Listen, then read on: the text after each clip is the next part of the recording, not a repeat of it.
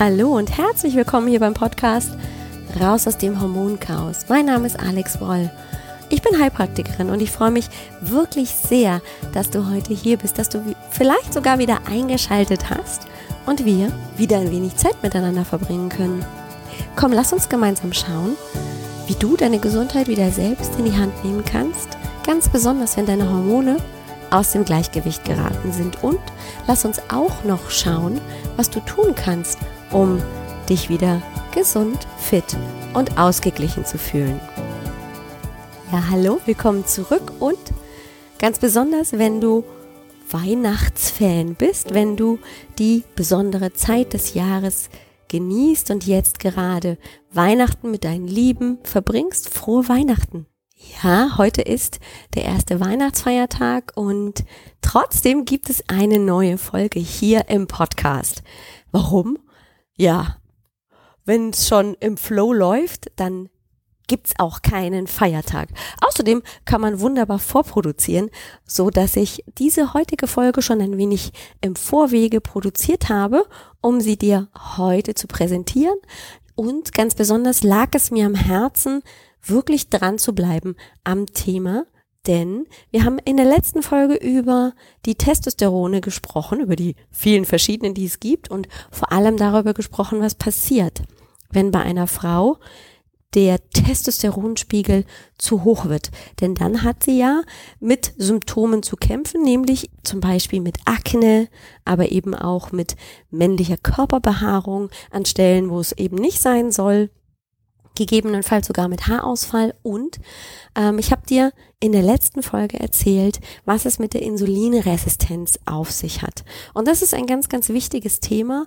Da werden wir auch mit Sicherheit drüber stolpern, mal wieder. Wenn es um das Hormon Insulin geht, dann werde ich das auch nochmal aufgreifen, denn es ist wirklich richtig wichtig. Es gibt in ganz vielen verschiedenen hormonellen Balan Dysbalancen und ähm, in, in körperlichen Beschwerden eben immer wieder auch das Thema Insulinresistenz. Das ist die Vorstufe von Diabetes Typ 2.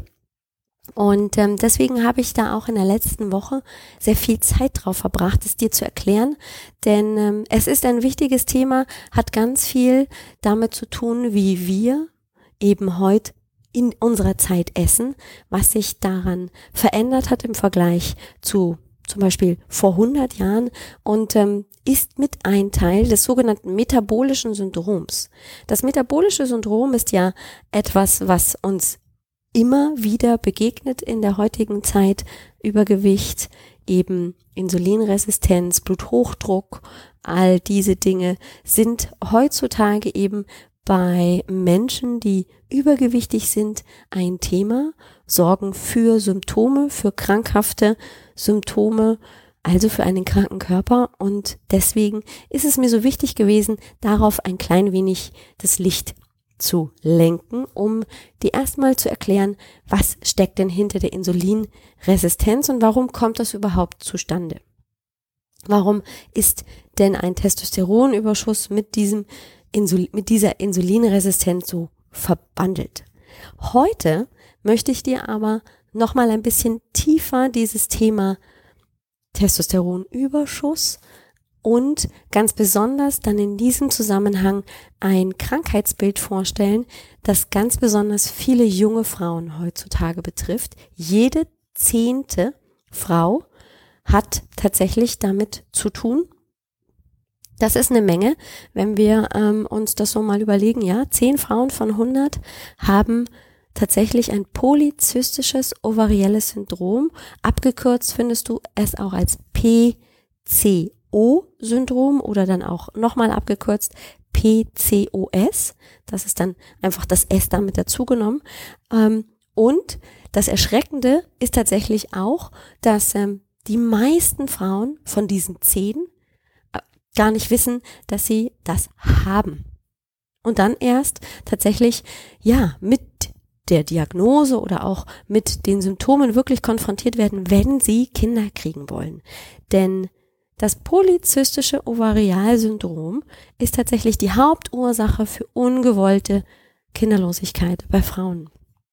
Und es ist ein ganz, ganz großer Punkt, da einfach mir ganz wichtig, jetzt an dieser Stelle dir mal ein wenig darüber zu erzählen. Denn das Symptomenbild ist total vielfältig und gar nicht ganz klar immer festzulegen. Ja, die hat auf jeden Fall ein äh, polyzystisches Ovarialsyndrom. Das kann man gar nicht so richtig mit Sicherheit immer sagen. Anfang 2000 drei oder fünf, ich bin mir gar nicht genau sicher, hat allerdings mal eine Ärztekommission festgelegt, dass es schon ein paar Kriterien gibt, die ähm, dann dafür stehen, dass bei einer Frau ein polyzystisches Ovarialsyndrom, ich kürze das jetzt immer nur ab, PCOS, dann wissen wir, wovon wir beide sprechen, diagnostiziert wird. Ähm, und zwar ist es dann in dem Fall, dass ähm, bei einer Frau bei einem Ultraschall am Bauch im Eierstock ein sogenanntes Perlenschnurphänomen festgestellt wurde. Und das zeugt daher, dass ähm, eben viele kleine Follikel, also kleine Eibläschen, sich am Rande des Eierstocks praktisch aufperlen und man das dann im Ultraschall darstellen kann. Die alle haben sind relativ klein, also die gehen nicht ganz in den Eisprung hinein, ähm, sondern verkümmern da eher so an der Seite des Eierstocks. Und das ist ein, auf jeden Fall ein Kriterium, um das PCOS zu diagnostizieren. Dazu gehört auch noch, ähm, dass ähm, sie Zyklusstörungen hat. Also die Regel kommt, die monatliche Menstruationsblutung kommt unregelmäßig oder bleibt sogar aus ähm, und ein hoher Androgenspiegel, also ein hoher Testosteronwert im Blut kann nachgewiesen werden. So, das sind also Kriterien, wenn dann eine Frau also zu ihrem Gynäkologen oder Endokrinologen geht und sagt, Mensch, ich habe den Verdacht, ich habe ausbleibende Regel, Akne, vielleicht eben auch ähm, Haarwuchs an Stellen, die für Frauen ganz untypisch sind. Ähm, und ich möchte gerne schon seit mehr als einem halben Jahr ein Kind bekommen und das funktioniert nicht. Ähm, ich habe den Verdacht, möglicherweise, dass ich ähm, PCOS habe oder sie hat gar keine Symptome jetzt an sich. Ja, die Regel bleibt mal aus, aber möglicherweise hat sie ganz lange die Pille genommen und geht davon aus, dass es einfach eine ganze Weile dauert, bis sich aufgrund der langen Pilleeinnahme eben der Zyklus wieder normalisiert und probiert das jetzt vielleicht schon seit mehr als einem halben Jahr und es funktioniert nicht und es kommt und kommt irgendwie nicht zur Schwangerschaft. Das kann ja durchaus ein Grund sein, wenn eine Frau lange die Pille genommen hat, dass es dann einfach eine ganze Weile dauert, bis der Zyklus sich wieder einreguliert. Häufig ist ja dann der Hormonhaushalt einfach durcheinander geraten und dann eben dementsprechend auch nicht so regelmäßig, wie es sein sollte. Aber beim PCOS, also beim polyzystischen Ovarialsyndrom, ist es so, dass der Eisprung praktisch nicht zu Ende geführt wird. Also es kommt im Prinzip nicht wirklich zum Eisprung. Und zwar ist es so, dass ähm, bei Frauen mit diesem polyzystischen ovariellen Syndrom der LH-Wert, das ist ein Hormon, das aus der Hypophyse, also einem Teil des Gehirns ausgeschüttet wird, dass der im Vergleich zum FSH, dem Follikel stimulierenden Hormon, erhöht ist. Also dieser Quotient zwischen beiden ist eigentlich ausgeglichen und ähm, bei Patientinnen mit dem PCOS ist dann dieser Quotient meistens erhöht. Also das ist dann, dann wird mehr LH ausgeschüttet und ähm, verursacht praktisch dann einen Eisprung, aber ähm, es braucht ja noch das zweite Hormon, das FSH, damit dann überhaupt dieses Follikel bis zum Ende praktisch fertig ist und dann gesprungen werden kann, wenn wir das so sagen wollen. Und das findet nicht statt.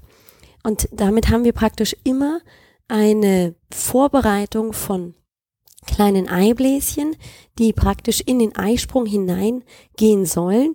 Aber dadurch, dass eben ganz, ganz viel vorbereitet wird, kann kein Eibläschen wirklich zum Eisprung geführt werden und das ist dann praktisch diese Perlenschnur, dieses Perlenschnurphänomen, was man bei Frauen im Ultraschall am Eierstock feststellen kann. Da sind ganz viele kleine Eibläschen, die vorbereitet werden praktisch für den Eisprung, aber es findet dann tatsächlich kein Eisprung statt.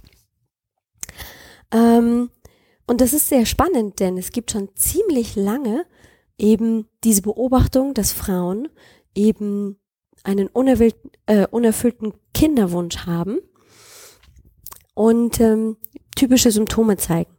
Und ähm, dazu gehört zum Beispiel eben auch eine gewisse, ja, Körperfülle, eine Fettleibigkeit. Man muss allerdings sagen, auch da gibt es nicht zu 100 Prozent die eine Lösung. Ja, Frauen mit ähm, so und so viel ähm, Kilogramm Übergewicht, also mit Fettleibigkeit, haben dann auf jeden Fall ein polyzystisches ovarielles Syndrom. Nein, es gibt sogar auch Frauen, die sind extrem schlank und haben auch diese Symptome. Also wir können uns da nicht auf ähm, wirklich, naja, die klassischen Symptome konzentrieren und sagen, ja, das trifft zu, das trifft zu, das trifft zu und dann kann ich sagen, das hat sie auf jeden Fall, sondern es gibt ein ganz, ganz breit gefächertes ähm, Symptombild. Was aber auch sehr häufig der Fall ist, ist eben dieser hohe Insulinspiegel. Das heißt also, ähm, ja, der Körper scheidet viel Insulin aus die Bauchspeicheldrüse und dann haben wir genau das Problem, dass dann eine Insulinresistenz entstehen kann ähm, und wir dann eben mit einem Prädiabetes zu tun haben. Der Körper reagiert natürlich dementsprechend darauf. Und du erinnerst dich, habe ich sehr viel Insulin im Blut, habe ich immer extreme Schwierigkeiten mit einer Gewichtsabnahme. Und das ist ganz typisch für Frauen, zum Beispiel auch mit einem polyzystischen ovariellen Syndrom. Die haben ganz, ganz große Schwierigkeiten, Gewicht zu reduzieren, weil ständig Insulin im Prinzip im Blut zirkuliert und damit wird der Fettabbau praktisch unmöglich gemacht. Was auch häufig ähm, der Fall ist, dass sie eben mit ähm, männlichen Haarverteilungsmustern zu kämpfen haben. Also das Fläumchen auf der Oberlippe, am Kinn oder eben auch ähm, so Verfärbungen, so dunkle Hautverfärbungen unter den Achseln oder auch mal so ein kleines Haarfläumchen oder richtige Haarwachstum am Bauch oder eben auch verstärkte Schambehaarung sind eben Schwierigkeiten, die die Frau gar nicht nach außen tragt, weil trägt, weil dafür schämt sie sich natürlich auch. Also beginnt sie mit Enthaarung, mit Laser, mit ähm, eben Epilieren und allen diesen Dingen. Aber diese Haare wachsen ständig nach. Also da gibt's nicht irgendwie die Lösung, naja, jetzt werde ich einmal die Haare los und dann kommen die nicht wieder, sondern dadurch, dass ich so viel Testosteron im Blut habe, wird praktisch dieses Haarwachstum angeregt. Und häufig haben sie eben auch mit Haarausfall am Kopf zu, zu tun, dass dann eben die ähm, Haare ausfallen, dass dann Glatzenbildung vielleicht sogar entsteht. Darüber haben wir ja auch in der letzten Folge schon gesprochen.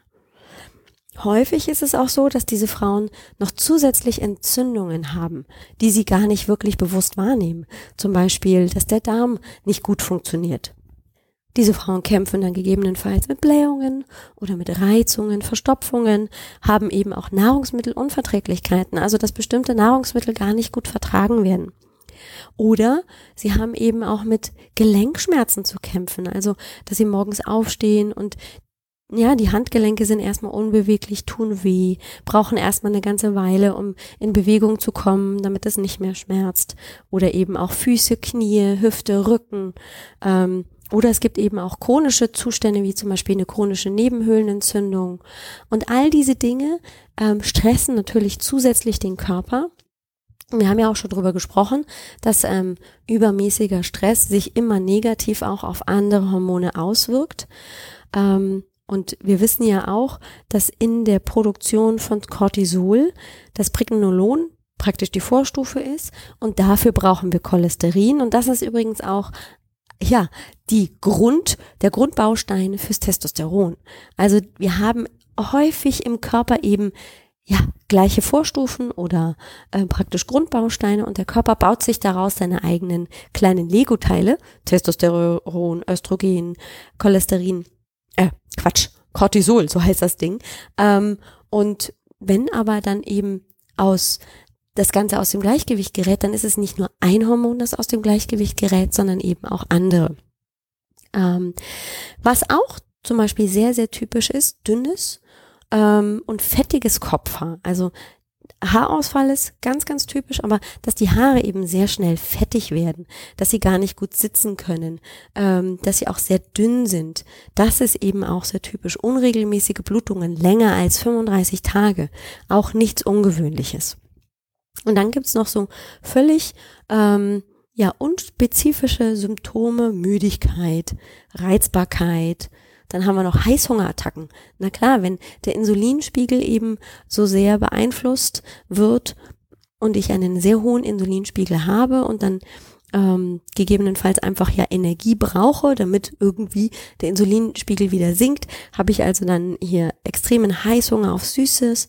Vielleicht fällt es mir auch schwer, mich wirklich zu konzentrieren. Ich hab, bin so wie so ein bisschen im Nebel, alles ist so ein bisschen schwierig zu greifen.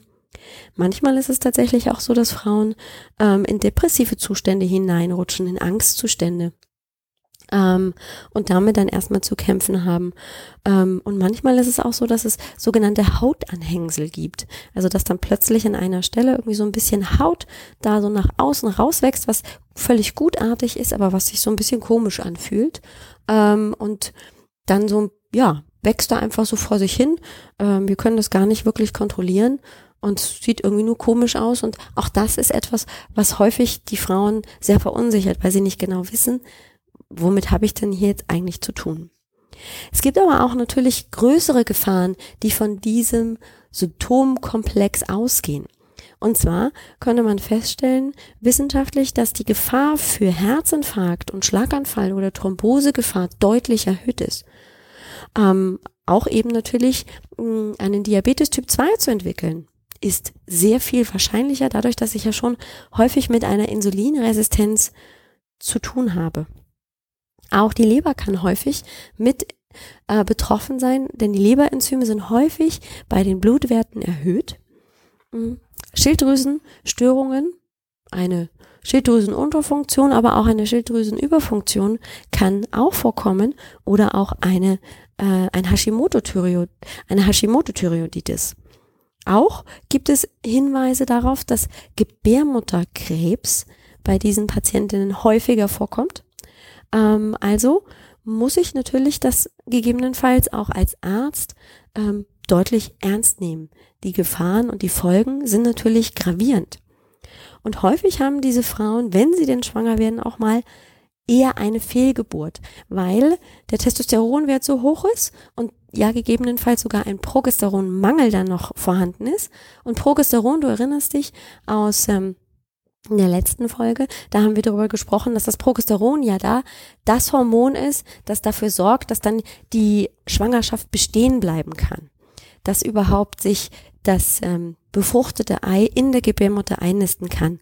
Und wenn eben dann der Progesteronwert sehr niedrig ist, dann kann das gar nicht geschehen und dann sind Fehlgeburten einfach wahrscheinlicher. Ähm, was kann man jetzt tun? Also, natürlich gilt hier ganz besonders der Schritt zum Gynäkologen, zur Gynäkologen, zum Endokrinologen, Hausarzt, um erstmal ähm, der Sorge wirklich einfach mal ähm, jemandem das mitzuteilen. Die Angst, Mensch, ich habe das oder ich habe die Vermutung das, damit dann entsprechende Tests weiter gemacht werden können, damit das untersucht werden kann, ist ganz, ganz wichtig. Die Folgen sind einfach zu gravierend, um das zu ignorieren. Ganz besonders, wenn es auch darum geht, hey, ich möchte ein Kind und das funktioniert nicht, dann brauche ich da auf jeden Fall therapeutische Unterstützung. Und es gibt natürlich viele Ansätze. Der Gynäkologe hat ähm, natürlich eine Standardtherapie, die er mit Sicherheit empfehlen wird. Ähm, nicht immer ist aber natürlich das dann vielleicht im eigenen Sinne. Möglicherweise sind die Medikamente, die gegeben werden, auch nicht gut verträglich oder man möchte es einfach auch auf natürlichem Wege unterstützen. Ähm, und da gibt es natürlich viel, was ich als Frau machen kann. Vielleicht muss ich auch ein Stück weit mich auf die Unterstützung der Schulmedizin einfach stützen. Brauche ich das? Weil ähm, sonst ist vielleicht einfach eine Schwangerschaft gar nicht möglich. Aber ich kann natürlich viel für mich und für mein Stresslevel und für meinen Körper im Allgemeinen tun.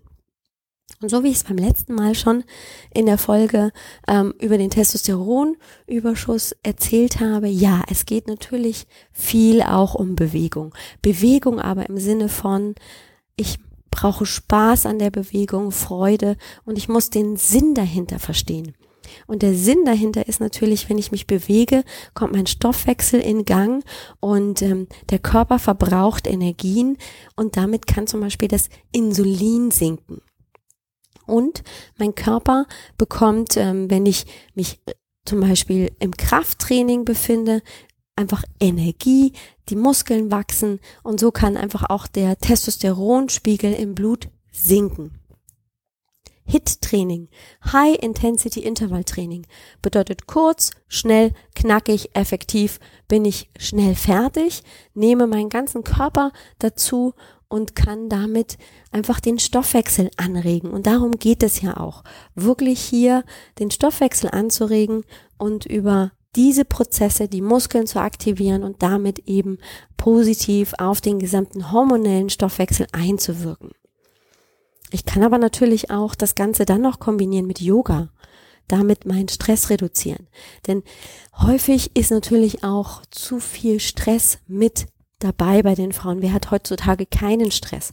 Und vielleicht ist dann Yoga oder Tai Chi oder Qigong genau das Richtige, um sich einfach mal mit dem Körper auch wieder neu zu verbinden und auch die Signale des Körpers neu verstehen zu lernen. Also das sind ganz, ganz wichtige Möglichkeiten, die ich tun kann. Und dabei geht es eben, wie gesagt, nicht darum, sieben Tage die Woche immer eine Stunde sich ins Fitnessstudio zu quälen. Wenn man darauf keinen Bock hat, dann gibt es genügend andere Möglichkeiten, um in Bewegung zu kommen.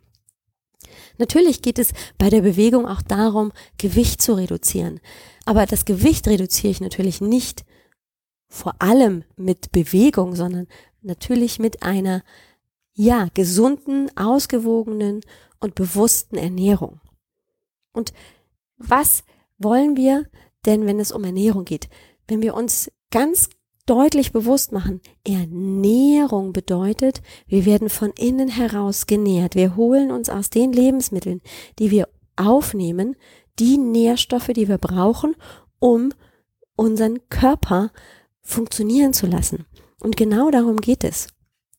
Das heißt, vielleicht habe ich ähm, derzeit noch Lebensmittel auf meinem Speiseplan, die mich eben nicht nähren, sondern die einfach nur dafür sorgen, dass ich halt irgendwie Energie kriege, aber die nicht so nahrhaft sind, wie ich es eigentlich bräuchte. Also sich darüber auch ein Stück weit Gedanken zu machen, was sind denn Nahrungsmittel, die mich wirklich nähren? Das ist ein ganz, ganz wichtiger und erster guter Schritt.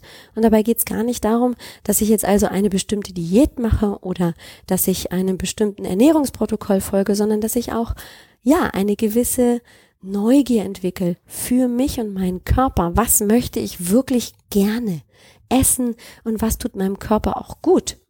Denn nicht jedes Lebensmittel tut jedem Körper gut.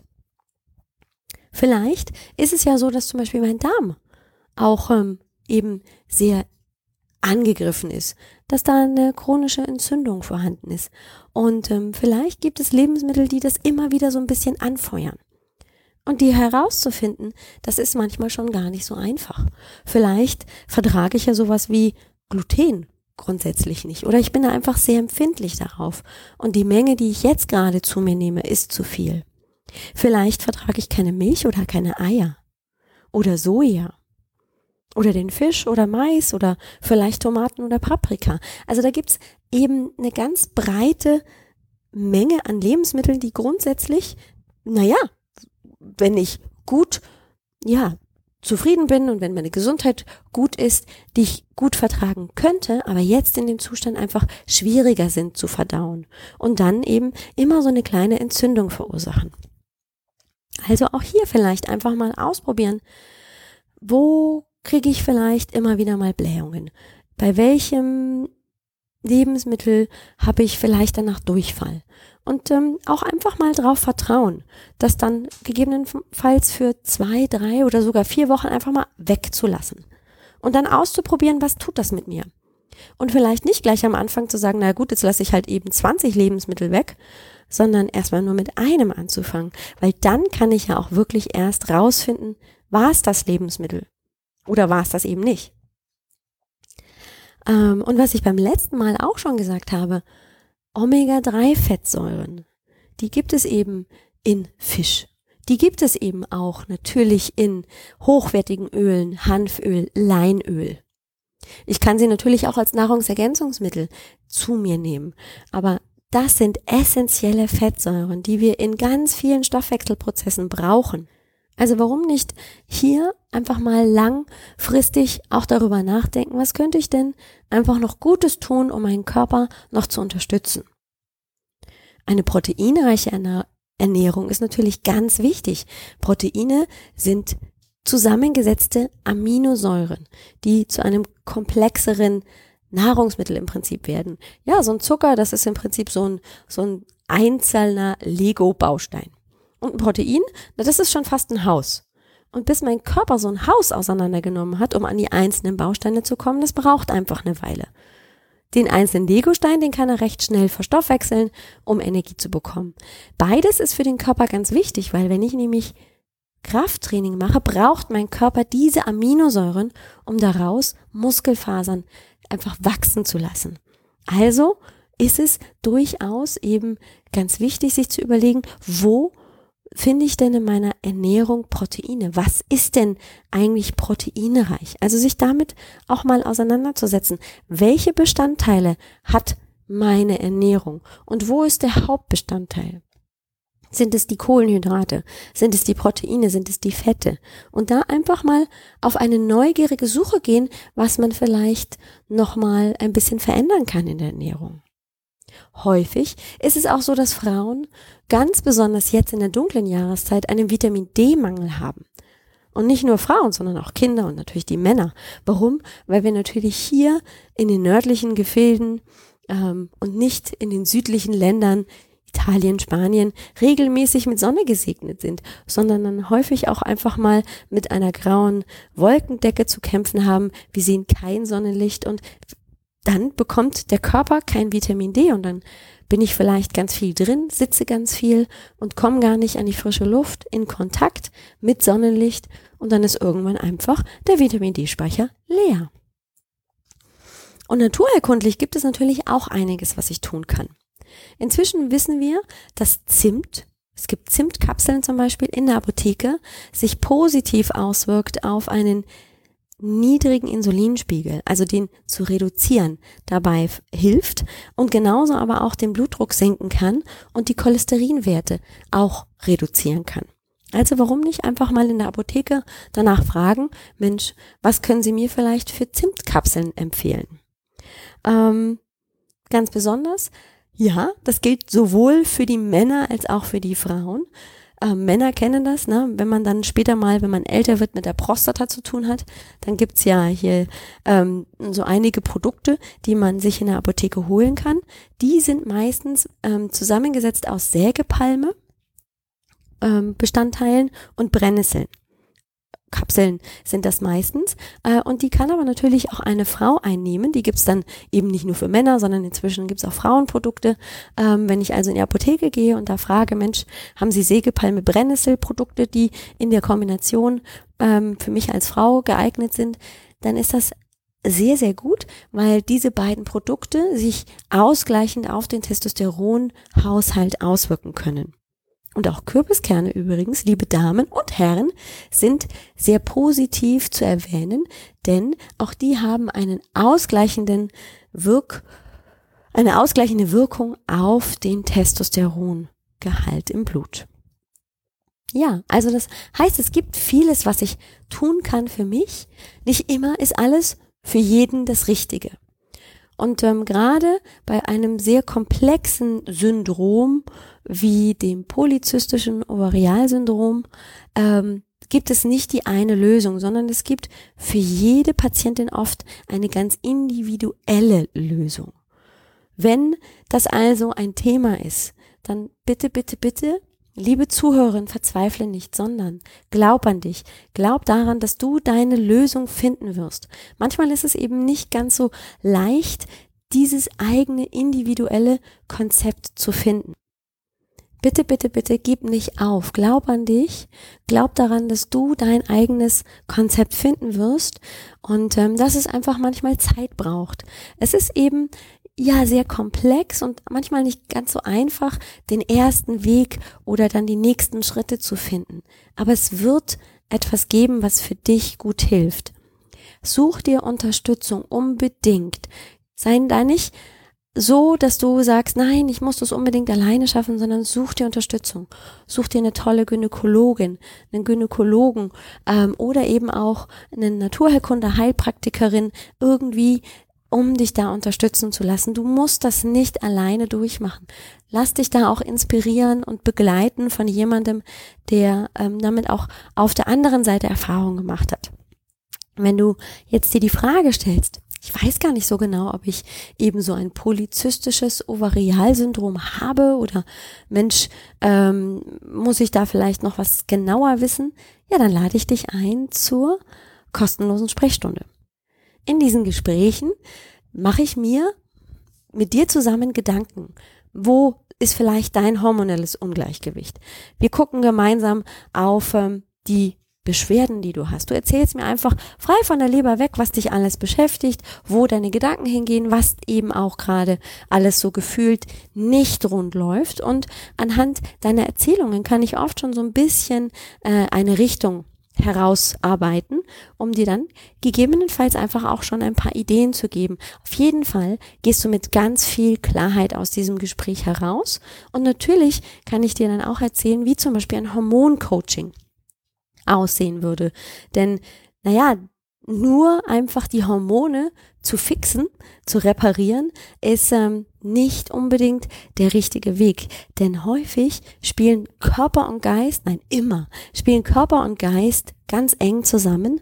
Und ähm, wenn es andere Dinge gibt, die dich da noch nebenbei belasten oder die du einfach mitträgst, Dauerstress und der sich immer und immer wieder zeigt, dann kannst du noch so viele Medikamente geben, aber du wirst der Ursache nicht her und es wird immer wieder kommen. Es ist wie ein Boot, wo du immer wieder praktisch den Pfropfen rausholst und immer wieder dann Wasser reinläuft und du gar nicht die Chance hast, dass es einmal ganz trocken wird, sondern du hast immer das Gefühl, du gehst unter. Dann tust du wieder ein bisschen was, indem du den Pfropf wieder reinmachst, dann läuft es nicht rein ähm, und dann hörst du aber wieder damit auf und dann schwupp ist der Pfropfen wieder raus und es läuft wieder rein.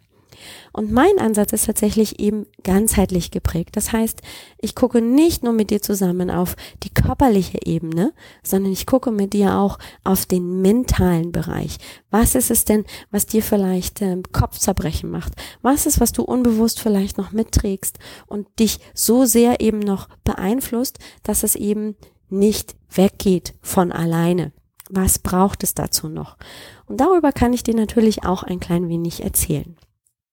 Ich würde mich also riesig freuen, wenn ich dich bei der kostenlosen Sprechstunde sehen kann oder auch mit dir telefonieren kann. Wir können nämlich telefonieren oder zoomen. Alles, was du tun musst, ist, du gehst auf www.alexbroll.com Sprechstunde und buchst dir ganz unkompliziert einfach den nächsten freien Termin, der für dich gut passt.